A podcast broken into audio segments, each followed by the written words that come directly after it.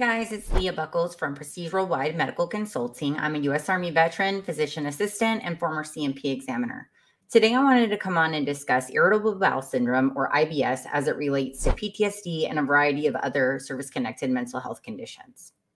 So, what is IBS, right? So, irritable bowel syndrome is a constellation of symptoms that is typically diagnosed either in primary care or gastroenterology um, that includes six months or longer of symptoms that are not explained by other conditions. There are there's a specific criteria. It's called the rome criteria. I think they're up to version four or something like that um, where we look at you know do you have these specific symptoms?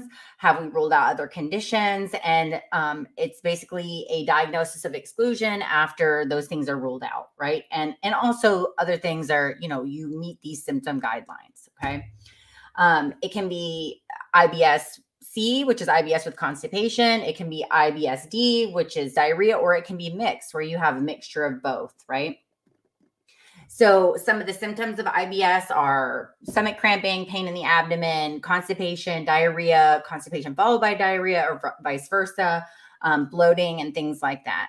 A lot of veterans suffer from IBS, and there are several ways for it to be connected to service. So, I just want to briefly touch on some of those, and then we're going to jump into how mental health conditions can impact the condition, right?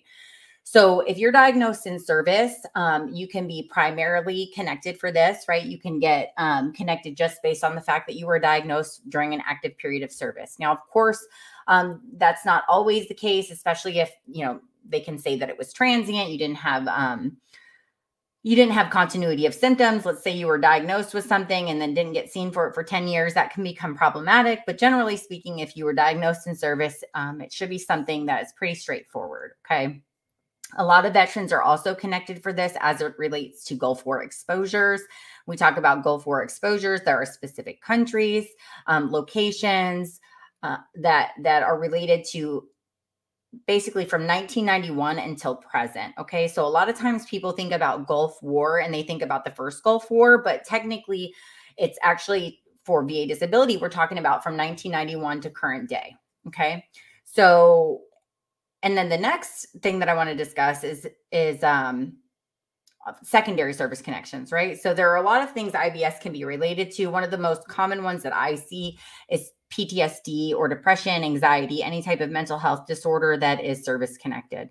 So we have to look at does that mental health condition cause or aggravate the condition? If it's aggravating the condition, you want to see what was, you know, if the condition pre-existed, um, the PTSD or the P- PTSD is worsening it. You have to sometimes show what the baseline was and then how the mental health condition has worsened it. Now, when we're talking about causation, we talk about how is this um, being caused um, by the condition, right?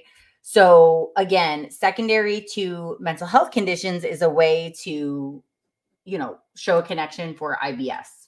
So I wanted to go over quickly a few of the articles that I use so that you guys can go to your primary care managers and you can possibly print these out, bring them to them, um, ask them to write a short statement to support service connection. You can also approach this with your VA doctor. You can approach this in the C&P exam. I think it's really important that um, if you're going to approach a C&P examiner, you really never know who you're going to get. And so just to do it in a in a very professional and polite way and to discuss your concerns is is the best way to to approach that.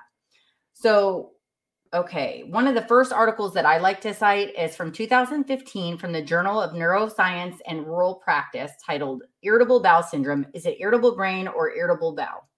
Um, so it discusses the emotional limbic system, increased um, release of um, specific hormones and cortisol, which can influence um, your enteric nervous system and cause symptoms of IBS.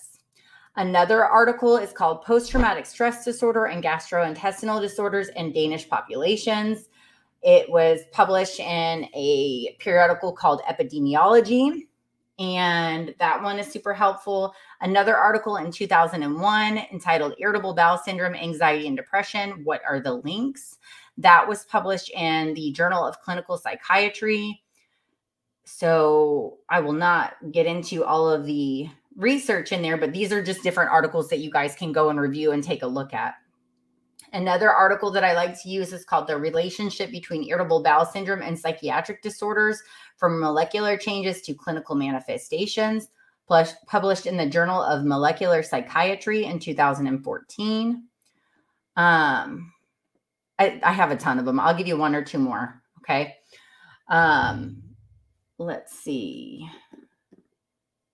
Oh, you know what? In this in this particular paper I'm reading, I discuss Gulf War syndrome. Um, also. So that's an important key thing to take away is, and I've said this before in videos, if I believe that there's more than one thing that's causing or worsening this, the um, condition, I'm going to just talk about both, right? So you may be a Gulf War veteran and you meet these symptom criteria and in a specified time period, but then your mental health condition is also worsening it. So I kind of put in all of that language to just, um, talk about all risk factors because we always have to talk about risk factors positive and negative right? Even the negative ones we have to talk about and talk about why we don't think that it's more relevant than the positive risk factors okay?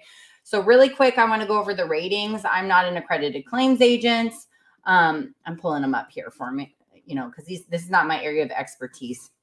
So I'm not an accredited claims agent or an attorney. I am a medical professional that assists veterans with um, medical opinions, right? So, but I know a lot of times veterans want to go over this.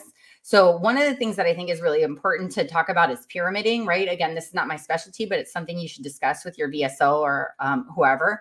So, if you're already rated for a service connected gastrointestinal condition like GERD, a lot of times, if you are service connected for this, they will actually combine them into one rating, right? It, and so you could still be rated for both, but not rated separately, right? So, it may say something like GERD um, with irritable bowel syndrome and then whichever of the higher rating you know however they calculate that right?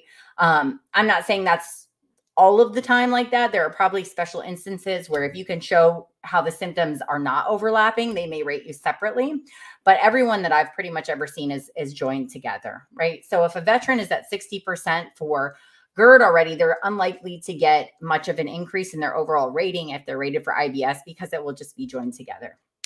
So um, IBS is rated currently from um, zero to 30%, and it is 0% is non compensable if they exhibit mild symptoms, um, disturbances of bowel function, occasional episodes of abdominal stress.